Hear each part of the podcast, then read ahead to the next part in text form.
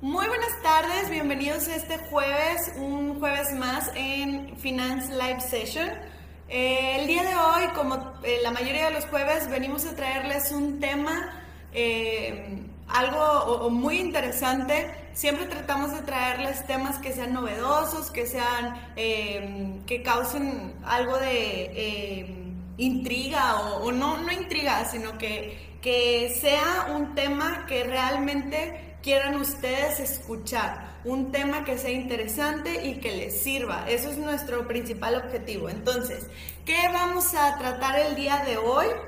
Eh, ¿Qué vamos a ver? Pues la mayoría, bueno, no la mayoría, pero muchas personas tenemos eh, ese tío rico, el tío millonario, el abuelo, el papá, que eh, tiende o que les quiere ayudar para eh, apoyar cuando tú quieres comprar una propiedad o cuando quieres hacer un negocio o cuando quieres hacer algo con dinero, que tú necesites capital. Entonces, muchos tenemos ese tío, ese familiar, ese amigo de la familia que muy buena onda se quiere portar eh, con nosotros y te dice, ¿sabes qué? Ni te metas con los bancos yo te ayudo, yo te voy a apoyar para que eh, te voy a dar el dinero para que puedas lograr tu proyecto sin que te metas en todos los trámites. Entonces, ¿qué es lo que vamos a ver el día de hoy? ¿Cuál es el objetivo de este video? Es que ayudes a evaluar, o sea, que nosotros te vamos a ayudar a evaluar si eh, el crédito eh, bancario, el crédito hipotecario, te conviene más que el crédito familiar. Aquí yo no te vengo a decir cuál es mejor, igual que siempre que manejamos los, los eh, videos de por decir qué banco es mejor, que no hay una respuesta correcta, así igual en este video. No hay una respuesta correcta de qué es mejor, simplemente te vamos a ayudar a evaluar cuáles son los puntos que tú tienes que verificar antes de aventarte con el tío buena onda, con la tía buena onda o eh, la, la abuela millonaria para ver si te conviene más el crédito que te ofrecen ellos o el préstamo que te presten ellos o el crédito hipotecario.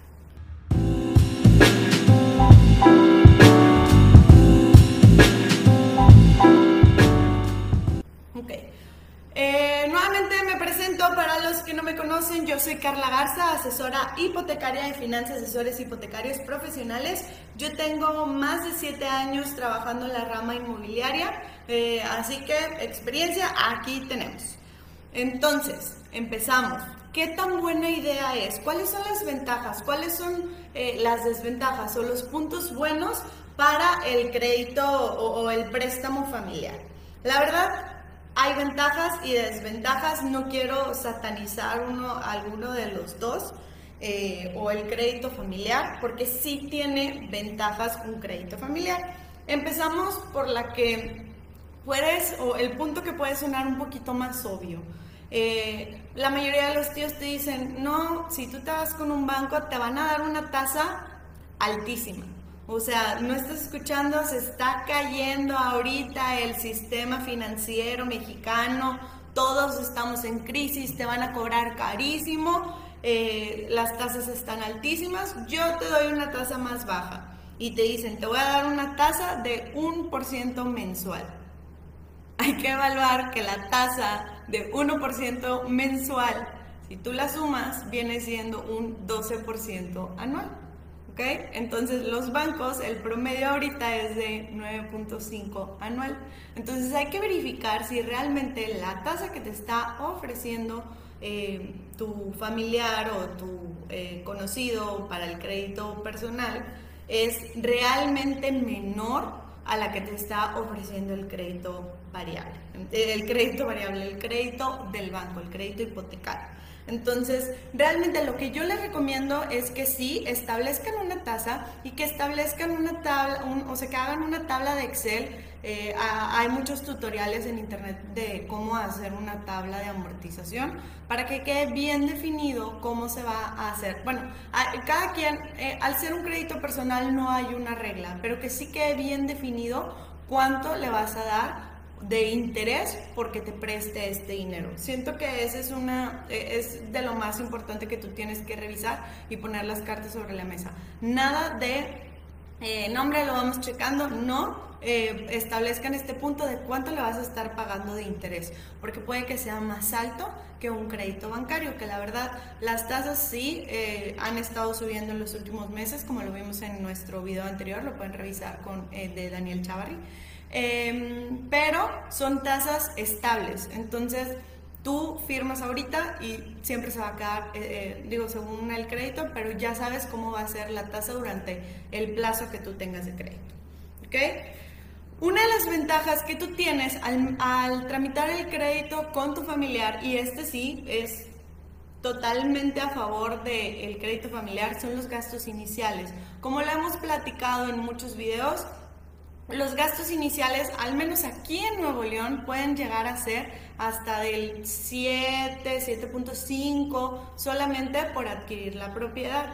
Eh, entre eso, pues hay cosas como impuestos que no puedes evitar, pero también hay otros como viene siendo el avalúo, como viene siendo la comisión por apertura, como viene siendo algún eh, gasto de investigación.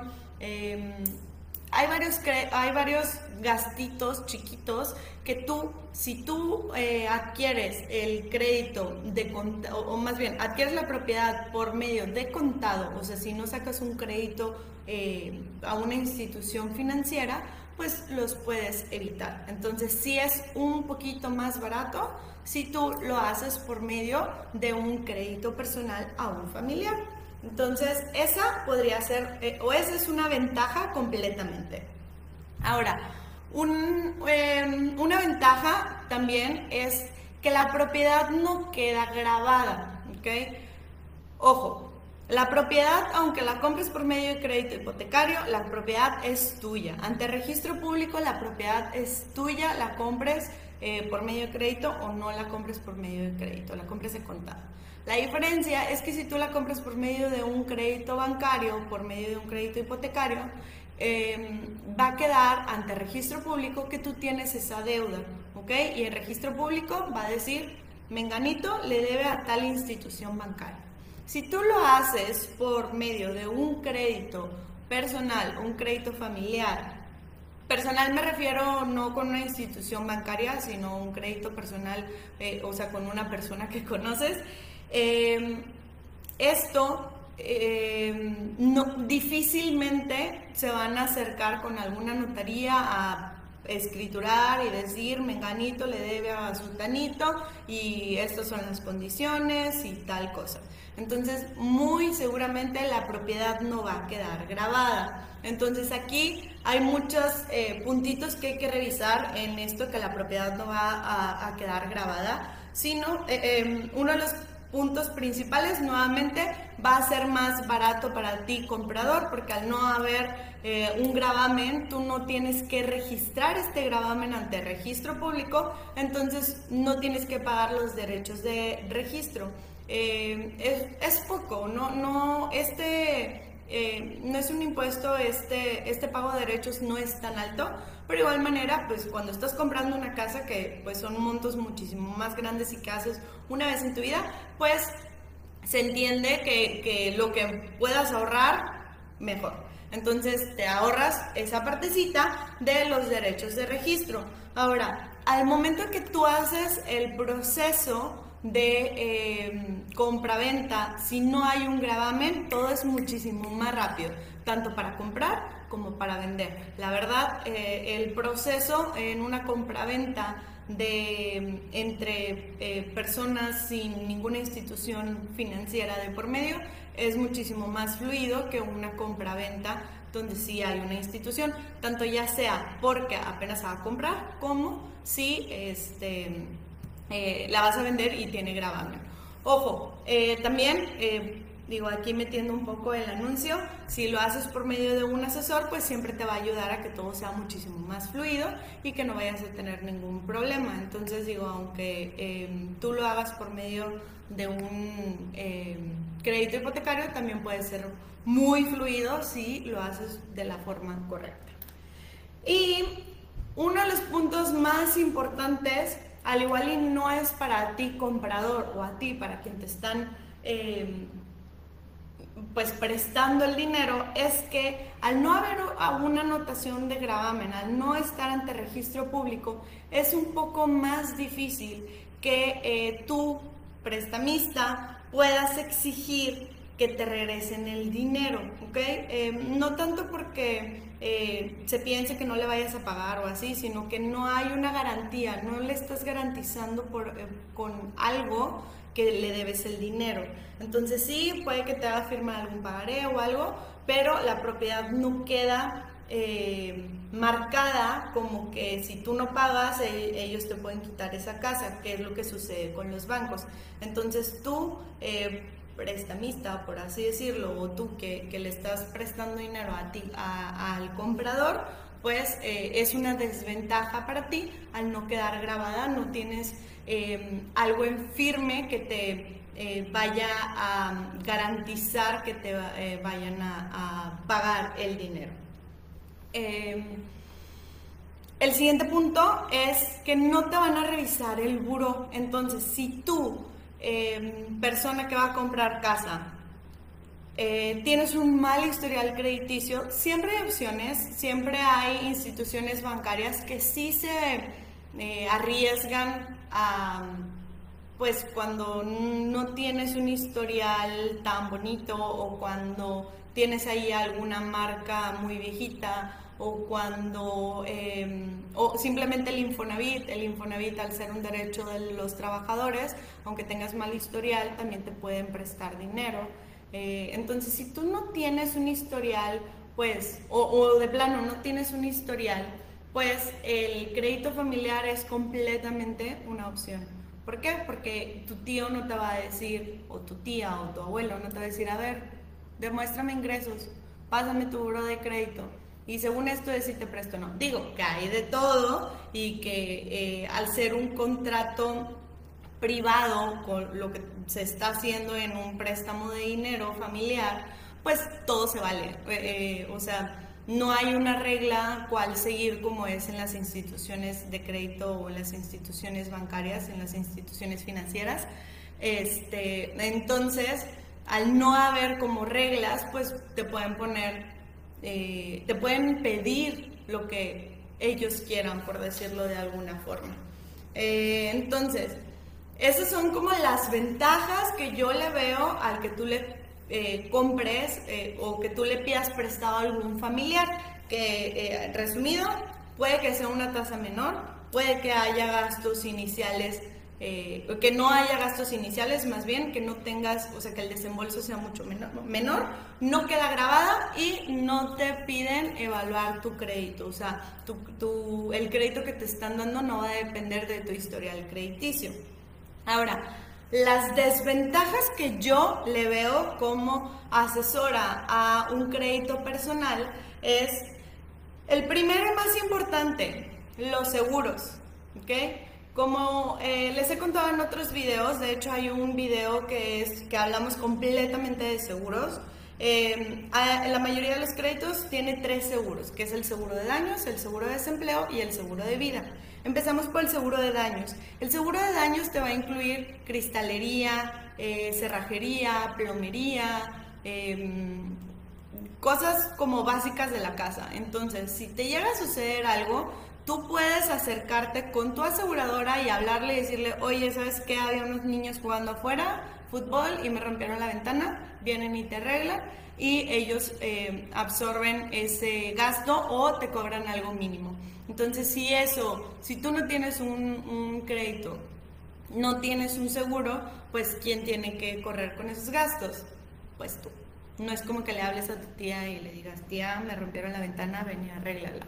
Te va a decir, pues tú estás viviendo ahí. Entonces, ese tipo de cosas que también te incluye eh, responsabilidad civil, o sea, si alguien va a tu casa y le pasa algo, eh, o si se te cae, viene un huracán, lo que sea, y se cae una barda y daña la casa del vecino, también puede que te lo incluya el seguro de daños de tu propiedad. Es bien importante que chequen las pólizas, los robos, eh, todo ese tipo de cosas que, pueden pasarle a tu propiedad, al cascarón de la casa también, o al contenido de la casa, no hay quien lo proteja en un crédito personal. Entonces, en un crédito, eh, o sea, en un préstamo personal, en un crédito bancario, pues está este seguro que te va a proteger para este tipo de incidentes.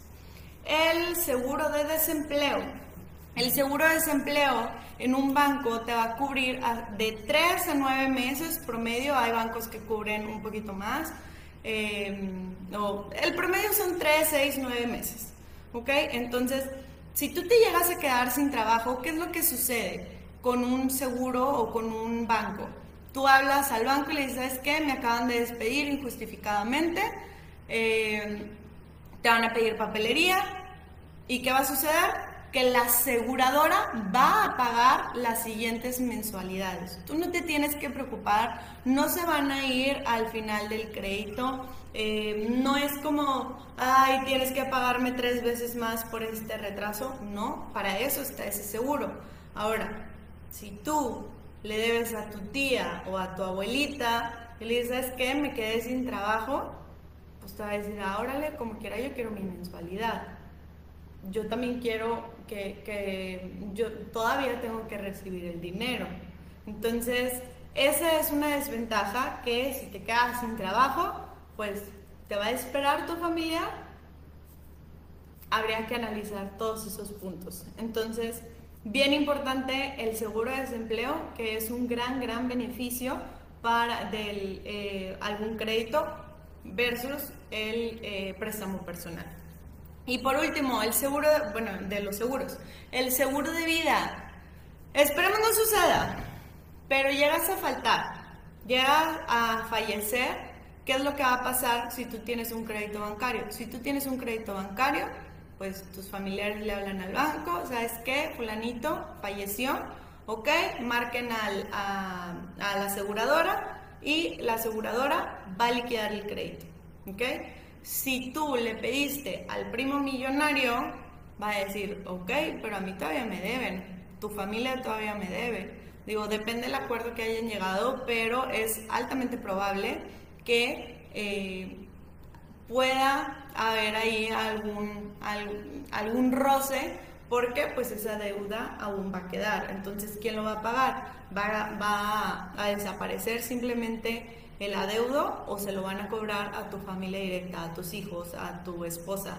Entonces, ese también es algo que este, habría que ver y más si tú eres el sustento de la familia. Entonces, en un crédito eh, hipotecario bancario, incluso si la pareja, si son eh, unos cónyuges que ambos presentaron ingresos y en, en varios de los bancos, si fallece uno, se liquida completamente la deuda. El otro no tiene que seguir pagando.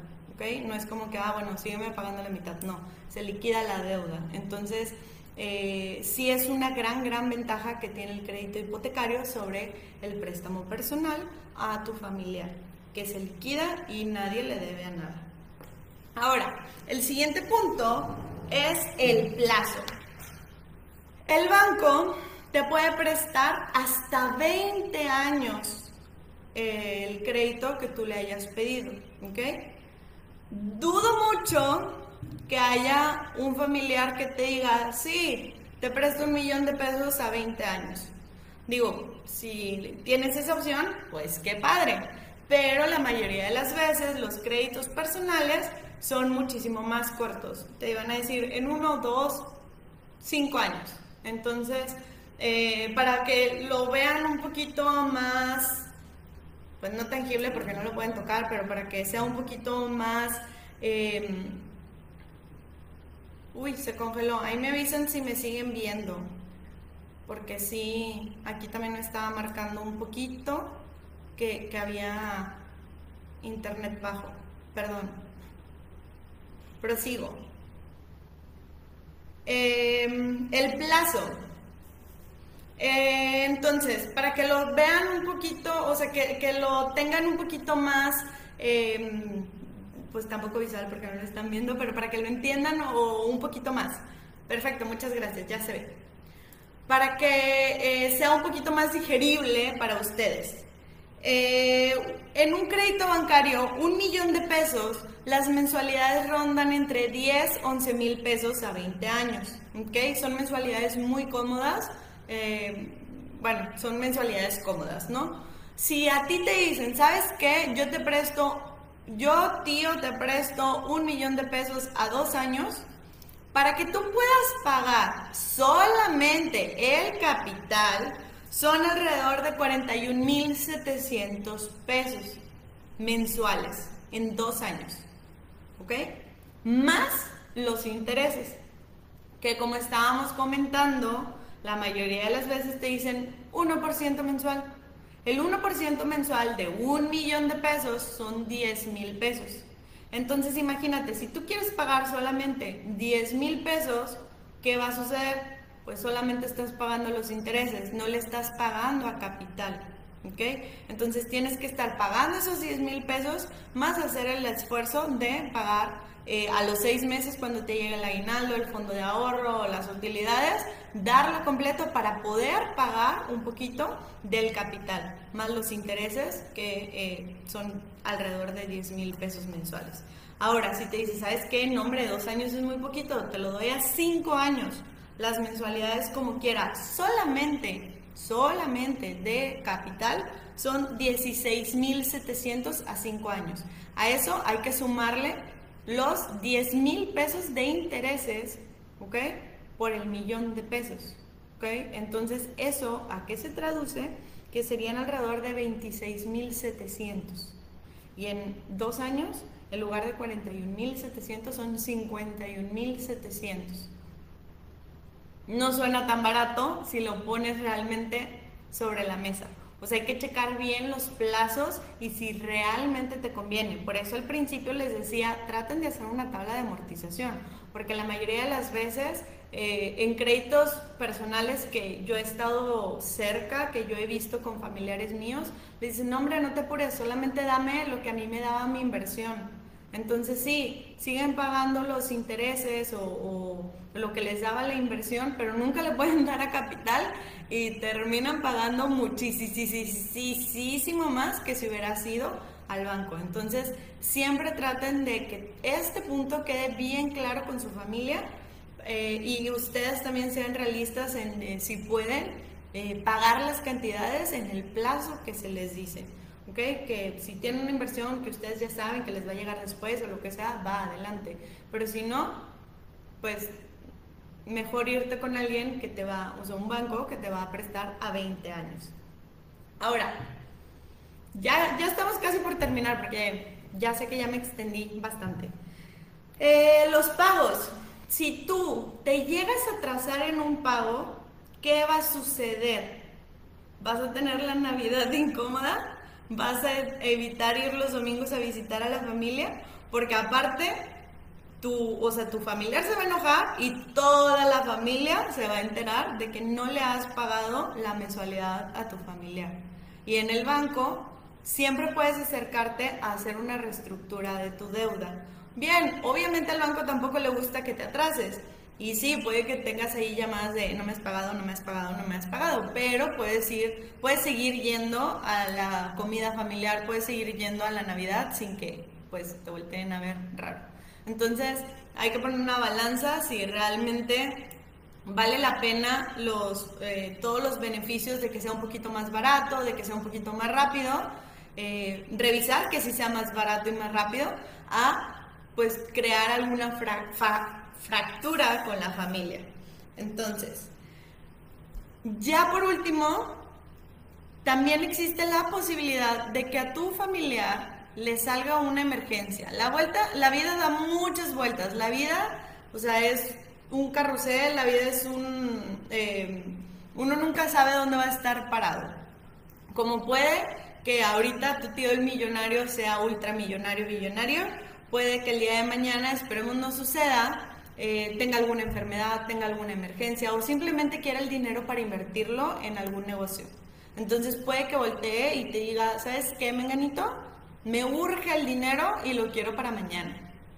¿Qué harías? ¿Tendrías la posibilidad? ¿Quién se va a esperar? ¿Va a esperar tu tío realmente a que la enfermedad va a esperar a que tú tengas otra vez para pagar eh, ese dinero? ¿Y de dónde lo vas a sacar tú? ¿Vas a hipotecar tu casa a un crédito de liquidez que puede que sea un poquito más alto que un crédito de adquisición que hubieras hecho desde el inicio?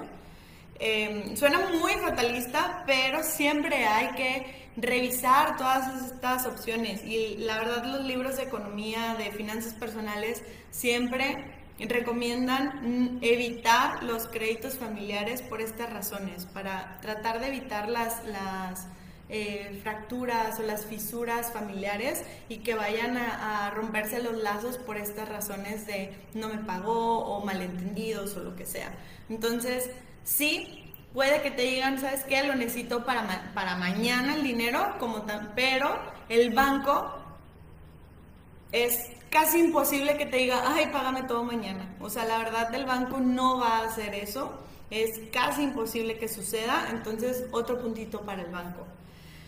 Como les decía, yo no pretendo decirles cuál es mejor que otro, pero a menos que tu familiar quede súper establecido, ponga las reglas del juego, si sea un crédito barato y sea un plazo en el que tú estás seguro que vas a cumplir, eh, pues yo me inclinaría mil veces por un crédito bancario. Pero como siempre les decimos, cada caso es diferente, cada caso es especial y como así yo no les puedo decir cuál es el mejor banco, tampoco les puedo decir cuál es el mejor crédito o el mejor préstamo. ¿okay? Hay que revisar cada punto, cada eh, crédito por individual. Eh, pero eh, espero que estos, esta información que yo les estoy transmitiendo sea de ayuda para ustedes para tratar de evaluar si realmente vale la pena el crédito personal. Veo que no, no, hay preguntas, digo, es un, es un, es un tema que no, no genera tanta eh, duda, entonces pues los esperamos la próxima semana para un, eh, un jueves más de Finance Live Session. Eh, como quiera, cualquier duda que ustedes tengan, si quieren revisar el crédito en específico, de cuál les conviene más, si un crédito personal, un crédito familiar, eh, lo que sea, no duden en comunicarse a info finance así finance como aquí, finance.com.mx. Cualquier duda se pueden comunicar, se pueden mandar correo electrónico o mandarnos mensaje directo aquí a, la página. Estamos en todas las redes sociales como Finance MTY, tanto Facebook como Instagram, como YouTube como Spotify para que nos sigan y ahí vean toda la información. Entonces, muchísimas gracias y eh, que tengan bonita tarde.